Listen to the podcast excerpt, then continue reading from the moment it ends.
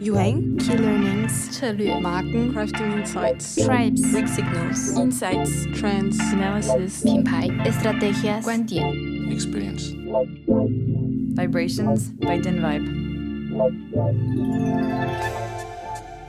Pourquoi Vibrations Parce qu'à la manière des sismologues, notre métier chez Vibe, c'est d'anticiper les secousses à venir, de prendre le pouls. On repère les lames de fond, on étudie les ondes qui annoncent les séismes, on s'intéresse à ce qui va secouer. Comme des anthropologues, on étudie l'humain, les évolutions de comportement, dans le but de guider les marques vers des innovations qui résonnent et qui font sens. Parce qu'on est une équipe de passionnés, ce podcast a pour vocation de partager au plus grand nombre une partie des insights que nous détectons, pour que ça vous donne du grain à moudre et qui sait, envie de nous rencontrer. Chaque mois, plongez avec nous dans le décryptage d'une tendance de société. Bienvenue dans ce deuxième épisode de Vibrations. Le sujet du jour, c'est l'inclusivité ou l'inclusion, c'est-à-dire le fait de donner de la visibilité à des choses qui sont habituellement peu visibles. Alors, qu'est-ce que ça veut dire pour les consommateurs et qu'est-ce qu'ils attendent comme prise de position de la part des marques? Je suis Sandra, euh, je suis directrice marketing chez DinVibe et j'anime euh, régulièrement ce podcast. Et pour en discuter aujourd'hui avec nous, alors il y a Louise, Michel et Sabrina qui sont chez elles, puisqu'on est en période de confinement, donc on enregistre ça à distance, chacune autour de leur micro. Euh, je vais les laisser se présenter. Bonjour, je suis Louise, je suis Insight Crafter chez DinVibe. Avant, je travaillais dans le service marketing d'une maison de création de parfums. Euh, et aujourd'hui, chez DinVibe, j'ai eu l'occasion de travailler sur des sujets euh, très variés, comme l'inclusivité dont nous allons parler aujourd'hui dans ce podcast, et aussi d'autres thématiques comme la bière sans alcool. Bonjour, euh, moi je suis Michelle, je suis Inside Crafter aussi chez DinVibe. Et j'ai pu travailler sur un ample éventail de sujets, à la fois en beauté, cosmétique, mais aussi en mode et dans l'alimentaire. Je suis particulièrement intéressée par la détection des grands mouvements de consommation, mais aussi des signaux faibles et tendances prospectives. Et comme euh, vous l'avez peut-être entendu, euh, comme beaucoup d'entre nous chez Vibe, je ne suis pas française. Je suis née au Mexique et j'ai grandi aux États-Unis. Euh, maintenant, j'intègre cette équipe internationale chez Vibe. bonjour, je suis Sabrina. Je suis Inside Crafter chez Vibe, spécialisée pour le marché chinois. Je suis origine taïwanaise et avant d'arriver en France, euh, j'ai toujours vécu et travaillé à Taïwan. J'ai également travaillé pour l'ambassade d'Australie pendant sept ans à Taïwan. Merci beaucoup, mesdames. Ce thème de l'inclusivité, nous l'avons traité dans plusieurs études, et en particulier une étude qui s'appelle Inclusivity. Euh, la question de l'inclusivité est très large. Elle peut concerner l'âge, l'ethnicité, la préférence sexuelle, le genre, le handicap, les morphologies. La liste, elle est vraiment potentiellement sans fin. Et dans notre discussion d'aujourd'hui, on parlera surtout de la question du genre, avec quelques exemples aussi d'autres formes d'inclusion. Notre volonté, c'est de vous apporter des éclairages sur cette question à travers le prisme de nos dernières explorations. Et pour ça, Louise, Michel et Sabrina présenteront des chroniques qui donneront lieu ensuite à une discussion de l'équipe. Commençons par le genre, en prenant l'exemple d'une tendance qui a pris de l'ampleur ces dernières années, le genderless, qu'on peut aussi traduire en français par non-genré. Le non-genré, une idée révolutionnaire ou rien de nouveau sous le soleil? Gender neutral, gender fluid, gender inclusive. Peu importe le terme, nous avons tous entendu parler de cette nouvelle tendance du genderless ou non-genré qui floute les frontières du masculin et féminin. On le voit par exemple dans la mode avec l'émergence de marques comme A-Gender, une marque sud-coréenne qui déconstruit complètement le stéréotype de genre avec ses pièces, ou encore des grandes marques de luxe comme Gucci qui repousse les limites avec non seulement sa dernière collection de prêt-à-porter, mais aussi avec son premier parfum genderless Mémoire d'une odeur, ou même avec sa campagne de lancement pour sa première gamme de rouge à lèvres, où la marque a pris le parti d'y inclure des personnes non binaires, comme Otto Zansu, un photographe et mannequin queer. Salut Otto Salut T'as un style euh, de prédilection? La première chose vers laquelle je vais aller, si c'est pas une boutique qui fait exclusivement des habits pour mecs, ce sera le rayon mec. En fait, moi je me définis euh, tel qu'étant une personne trans non binaire, comme étant ni euh, un mec ni une meuf. Mais du coup, en fait, voilà, quand, je m'habille, je me reconnais plus dans ce que peuvent porter a priori les, les mecs. Si tout cela peut paraître assez révolutionnaire, en fait, le concept de genderless n'a rien de nouveau. Si on revient un peu en arrière à la période de l'Égypte ancienne, le maquillage avait déjà un rôle essentiel dans la vie quotidienne des femmes, mais aussi des hommes et même des enfants. Ils utilisaient tous du col pour les yeux, du henné sur les ongles ou encore du fard blanc pour se blanchir le visage. Le maquillage servait bien évidemment à embellir, mais aussi à apporter une protection à la peau pour lutter contre le soleil, la chaleur, le sable et même les insectes. Plusieurs années plus tard, sous l'Empire romain, les hommes cherchaient aussi à soigner leur image et faisaient très attention à prendre soin de leur corps et hygiène corporelle, notamment avec des parfums et des rituels de vin. Les termes romains, allô? C'est au XVIIe et XVIIIe siècle, sous Louis XIV, que le maquillage apparaît à la cour et est adopté par les hommes, qui se blanchissaient le teint, se maquillaient les joues, sans oublier les perruques, talons et mouches. Alors voilà, vous l'aurez compris, le concept de genderless existe depuis longtemps et comme les frontières entre le masculin et le féminin continuent à s'assouplir, il est fort probable que la tendance est là pour rester. Mais d'où elle vient cette demande de, genderless? Parce que, bon, depuis Louis XIV, qu'est-ce qui s'est passé? Comment est-ce que les gens continuent d'exprimer ce besoin? C'est une très bonne question, Sandra. Moi, la première chose qui me vient en tête, c'est quand Calvin Klein a lancé euh, CK1 euh, dans les années 90. Et tous ceux qui ont plus de 30 ans s'en souviendront. C'était un parfum euh, qui était omniprésent à l'époque, mais surtout qui était fait pour tous. Donc, euh, l'un des premiers parfums mixtes et plus particulièrement, ce qui était intéressant, c'est que c'était le premier à utiliser vraiment ce claim, ce terme de unisex. CK1 est vraiment devenu euh, un des pionniers à célébrer euh, ces mouvements durant une, décennie où l'androgynie devient cool. C'est intéressant ce que tu dis, Michel, parce que en fait, ça ne se manifeste pas uniquement dans la mode ou dans la beauté. c'est vrai qu'on le voit aussi pour les marques de jouets en fait, qui tentent de réduire euh, cette notion de genre. Euh, prenons l'exemple de cette marque qui s'appelle Oxybul Éveil et Jeux, en fait, qui propose des jeux dégenrés. Selon la directrice de la marque, c'est une manière, en fait, de faire évoluer les représentations.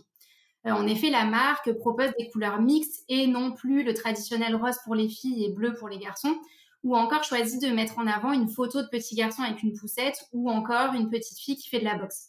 En fait, cette stratégie, elle permet de déconstruire les stéréotypes du genre qui sont parfois inculqués dès la plus tendre enfance.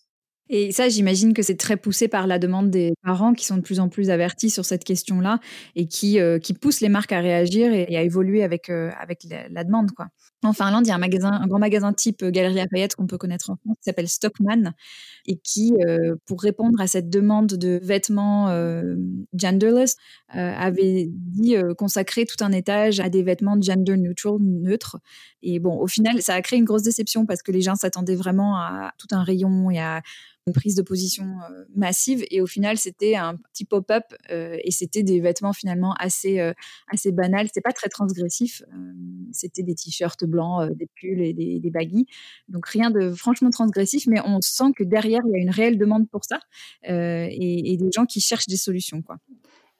Et si je rajoute à ce que tu dis, Sandra, en, effet, ce que nous euh, avons observé quand on a traité cette thématique euh, du genderless, c'est le fait que pour certains, le genderless peut rester perçu comme euh, un peu restreint ou même un peu élitiste, notamment quand on parle des et aussi dans le parfum.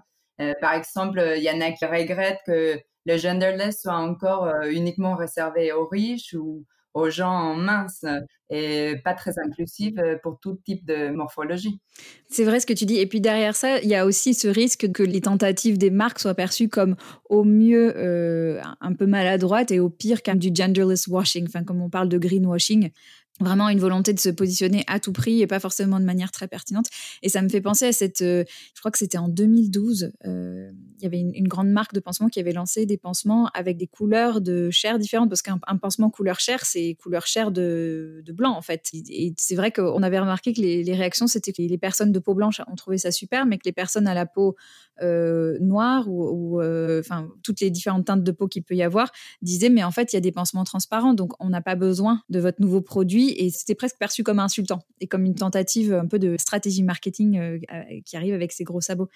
Derrière ça, il y a vraiment la question de la, responsabilité des marques dans l'inclusivité, c'est-à-dire quand est-ce qu'elles doivent prendre position, est-ce qu'elles doivent initier les changements de mentalité ou bien les accompagner une fois qu'ils ont émergé? Montrer l'immontrable, le rôle à jouer des marques dans l'inclusivité. Je voulais vous parler d'un sujet qui était plutôt tabou dans nos sociétés, mais qui tend à se démocratiser. et dont on ose parler de plus en plus librement, ce sont les règles. prenons l'exemple des sportifs de haut niveau.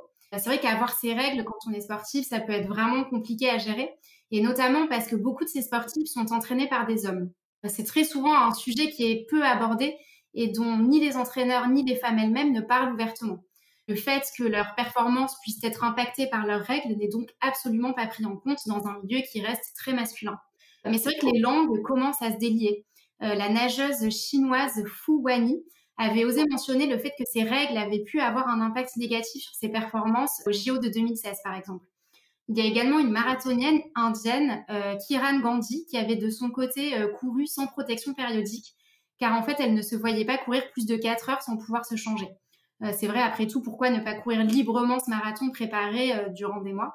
Et plus qu'un défi, en fait, c'était l'opportunité de sensibiliser sur le fait qu'il est complètement normal d'avoir ces règles, de perdre du sang et qu'il n'y a rien de honteux là-dedans.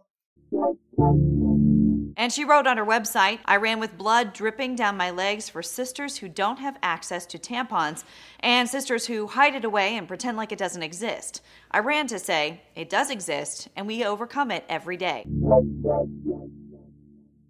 Il y a récemment une marque qui a voulu lever le voile sur ce tabou et la discrimination que cela peut parfois engendrer. C'est Nana. Nana, c'est une marque de protection périodique qui est bien connue des Françaises.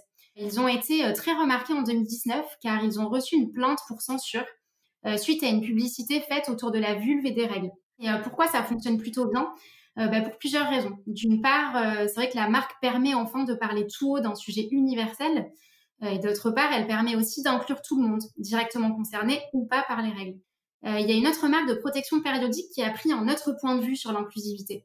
En effet, c'est Always qui a récemment retiré son symbole féminin sur ses produits pour plus d'inclusion et de diversité, euh, dans une logique de needs over gender, euh, c'est-à-dire euh, se poser la question de ce dont les gens ont besoin indépendamment de leur genre finalement. Et en effet, certains transsexuels continuent d'avoir leurs règles, par exemple. Donc les règles ne concernent pas uniquement les femmes. Donc ces deux marques qui sont mobilisées sur la question d'être plus inclusives sur cette question des règles, il y en a une qui prend le parti de lever le tabou, de rendre visible, et puis l'autre qui prend le parti de ne pas exclure. Cela nous amène à nous poser la question, quel est le rôle que les marques ont réellement à jouer dans ce processus d'inclusivité? C'est très intéressant, euh, Louise, ce que tu nous as partagé. Et pour aborder un peu euh, ta dernière question concernant le rôle euh, des marques dans le processus de l'inclusivité, justement, tu parlais de Nana pour la pub sur le vulve, mais il y a aussi l'autre pub de Nana qui montre des scènes où les règles ne sont pas quelque chose qu'il faut cacher. Euh, déjà, on ne voit plus le liquide bleu pour figurer le sang, mais aussi on voit un homme, par exemple, qui va acheter des serviettes euh, dans un supermarché pour sa copine ou une autre femme qui demande à voix haute euh, si quelqu'un n'a pas une protection pour la dépanner, ou une autre qui écrit qu'elle fait du télétravail car elle a des règles douloureuses. Donc, moi, je pense que si je pense à cette question, euh, pour les marques, euh, elles évoluent euh, sur des sujets et elles ont vraiment un rôle clé à, jouer pour éliminer les tabous et commencer à démocratiser la différence. Là, on a beaucoup parlé de genre, mais ça me fait penser aussi à la question de la visibilité des physiques différents. Pendant très longtemps, on a reproché à la pub de ne montrer que des corps filiformes qui sont très peu représentatifs des corps féminins qu'on peut croiser tous les jours. Jusqu'à il y a très peu de temps, les, marques avaient été très frileuses de se lancer dans l'inclusivité ou dans le fait de montrer des, des physiques différents. Et c'était impressionnant parce qu'il y a, je crois que c'est il y a deux ans qu'il y a eu des, une première marque qui s'est lancée, euh, qui était la marque Isée, qui était une, marque plutôt de niche au départ, euh, qui a commencé à montrer des corps différents pour ses campagnes de maillot de bain. Et petit à petit, les marques plus connues, euh, comme Princesse Tam Tam ou Etam, s'y sont mises. Et maintenant, c'est devenu. L'autre jour, j'étais sur le site de Adidas et on voit des, toutes sortes de physiques on ne voit plus que des physiques euh, de mannequins. Et c'est incroyable comment en si peu de temps, euh, ce qui était impensable il y a deux ans, ou en tout cas euh, ce qui était souhaité de la part des consommateurs, mais pas mis en application par les marques, bah, c'est devenu un non-sujet. Aujourd'hui, c'est tout à fait normal de montrer tout un tas de physiques. Et ça s'est opéré en très peu de temps. Et je rebondis sur ce que tu dis, Sandra. Il y a aussi en fait ce, dont on ne parle pas et ce qu'on ne montre pas et qui devient de plus en plus visible. par exemple, sur le compte Instagram de Birds Papaya, on peut suivre euh, Sarah Nicole Landry, qui est une Canadienne et en fait qui véhicule euh, tous les codes de beauté d'une influenceuse, mais qui pourtant montre aussi sur son profil Instagram ses vergetures et ses imperfections. Et en fait, cette tendance, elle se démocratise de plus en plus. Euh, par exemple, en Angleterre, sur le compte de Chelsea King. en fait, elle se met en scène de manière assez humoristique pour véhiculer l'idée d'acceptation de soi et de body positivism, ou le fait d'accepter son corps tel qu'il est. Et elle a même écrit un livre qui s'intitule Be Your Own Best Friend ou Deviens ton propre meilleur ami. Tip 1 Make best friends with your body. And I used to speak so horribly about myself. I don't think those are the words. And it was only when I started to go, actually, if you wouldn't say it to your best friend or anyone else, why would you say it to yourself? C'est super important, euh, en effet, je pense, de parler de cette notion de... Là, tu parles d'influenceurs, mais il y a aussi la question de, des, égéries qui est très liée au rôle de la pub dont on a un petit peu parlé. Il y a la, la marque Axe euh, qui s'est vraiment démarquée il y a peu avec une pub euh, qui montrait des hommes qui se posaient des questions réelles et qui montraient les complexes qu'ils pouvaient avoir très loin des stéréotypes sur la masculinité. Donc il y a cette question du rôle des marques pour lancer les changements de mentalité ou pour les accompagner. Mais il y a aussi la question de la représentation et notamment celle des égéries Qu'est-ce que les consommateurs attendent en termes de représentation de leurs produits préférés? Qui même me suivent, les égéries au-delà du genre.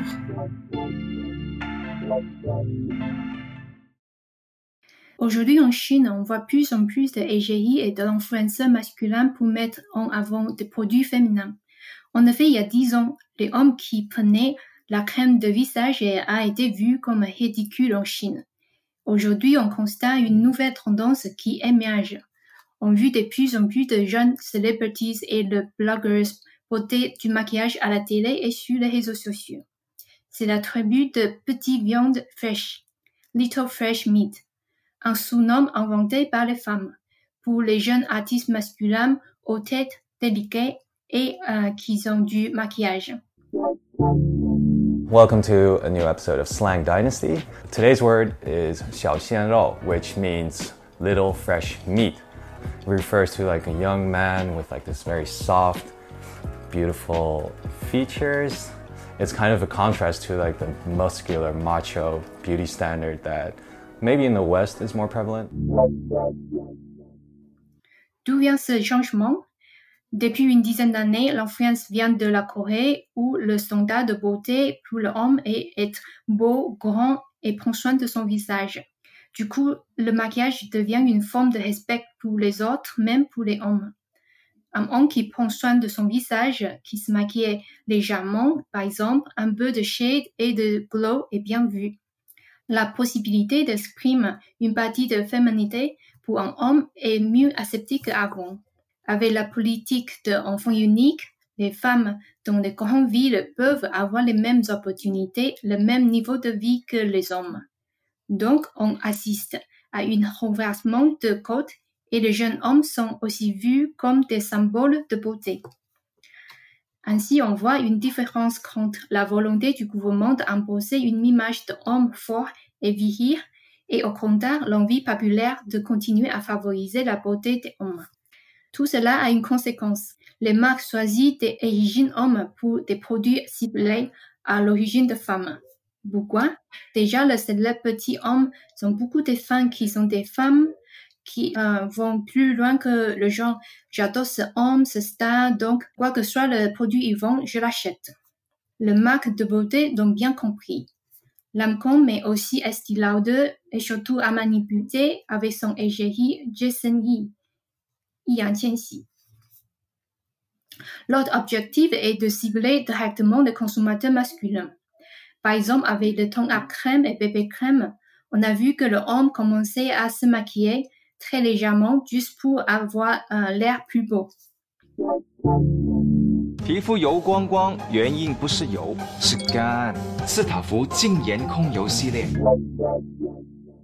En conclusion, le gros change et en Chine, la nouvelle génération est en train de casser le, le barrière entre féminin et masculin comme de peuvent le égérie. C'est captivant d'entendre euh, plus sur les différences euh, culturelles, notamment en, Chine. Merci beaucoup, Sabrina. Et tu sais, moi, il y a un point que j'ai trouvé particulièrement intéressant sur ce que tu disais, euh, concernant le fait que le maquillage devient une forme de respect vis-à-vis des autres et le fait que c'est le cas même pour les hommes. Donc, est-ce que c'est un manque de respect de pas se maquiller? Et est-ce que du coup, euh, ça démocratise euh, l'utilisation de maquillage euh, pour les hommes en Chine? En fait, l'idée, c'est que les hommes font attention à leur image, au vieillissement de leur peau, mais fait attention, euh, il, ne pas aller trop loin. Du bébé crème ou du glow, ça va, oui, mais pas avec de mascara. Et en fait, euh, de hommes qui se maquillent, c'est pas uniquement pour la Chine. On a constaté en coréenne et aussi pour la japonaise. Et en Chine particulier, on a vu qu'il y a beaucoup de beauty influencers qui sont les hommes les consommateurs femmes, ils sont trouvent que euh, le conseiller qu'ils donnent euh, était bien. En fait, euh, elles font plus confiance sur le, le homme que euh, les femmes. In China, the hottest lipstick salesperson is not a woman. Meet Li Jiaqi, better known as Lipstick Brother. He's an internet celebrity and the number one seller of lipstick online. Lee represents a new generation of young Chinese men who care a lot about how they look. But there's a problem. Lee says the market isn't producing enough products specifically for men to meet that demand. Lee's advice to beauty brands don't miss this opportunity.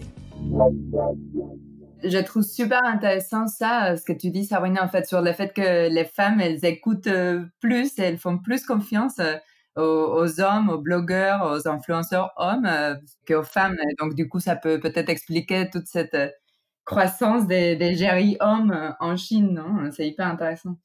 Oui, super intéressant. Et je me demande, je sais pas, Louise, tu as vu des choses, toi, dans d'autres pays par rapport au fait d'inclure des hommes dans des, comme égérie de produits qui sont plutôt à destination de femmes, a priori?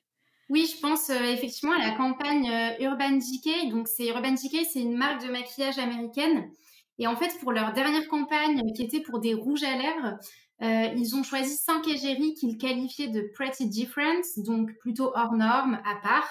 Et en fait, parmi ces cinq égéries, il y avait euh, Ezra Miller, qui est un acteur et musicien américain, et qui lui, en fait, ne s'identifie euh, ni comme un homme ni comme une femme.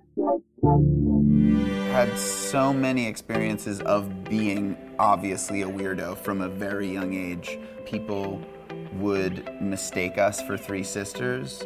Having people in my life who have loved and supported and encouraged me from a really young age to be the most idiosyncratic version of myself, be recognized as the being that you actually are instead of what maybe what someone wants you to be. Et en fait, cette campagne, elle a reçu un accueil euh, plutôt positif avec beaucoup de commentaires euh, de personnes se sentant représentées et incluses dans cette campagne euh, qui casse en fait les frontières du genre. Et en fait, la question derrière ça, c'est est-ce que demain, ce type de campagne ou de choix d'égérie deviendra la nouvelle norme? Est-ce que ce type de campagne touchera au-delà des communautés concernées? Et lié à ça, on, a vu aussi euh, Ansel Elgort, euh, qui est euh, un acteur et chanteur américain, qui était venu maquiller aux Oscars en 2020, là, il y a, très peu de temps. Ce qui fait se dire, c'est que bah, l'inclusion, c'est un sujet super large. Aujourd'hui, on l'a surtout abordé sous l'angle du genre, mais ce qu'on voit, c'est que, que ce soit pour la question du genre ou pour les autres formes d'inclusion, il y a une vraie accélération, à la fois des attentes des consommateurs, mais aussi de plus en plus des prises de position des marques pour répondre à ces besoins-là. Je voulais vous dire un grand merci à toutes les trois pour cette discussion à distance, une grande première pour nous. Euh, on se retrouve le mois prochain. Alors merci beaucoup pour votre écoute, merci pour vos premiers retours sur l'épisode 1. Si l'étude Inclusivity vous intéresse, vous pouvez nous envoyer un message à l'adresse mail vibrations, v i b r a t i o n s dinvibe, d y n v i b e.com. Et si ce podcast vous plaît et que vous voulez le soutenir, une façon très simple de le faire, c'est de laisser une note 5 étoiles et un commentaire sur la plateforme d'écoute de votre choix. Merci beaucoup et au mois prochain. Merci, merci beaucoup. Merci beaucoup euh, Sandra, merci tout le monde. Merci beaucoup pour votre écoute. Pour en savoir plus sur DinVibe, retrouvez-nous sur www.dinvibe.com ou sur notre page LinkedIn. Cet épisode a été produit par le studio Encore Encore, réalisé par Chloé Vibo et Jeanne-Marie Desnos. Merci et au mois prochain.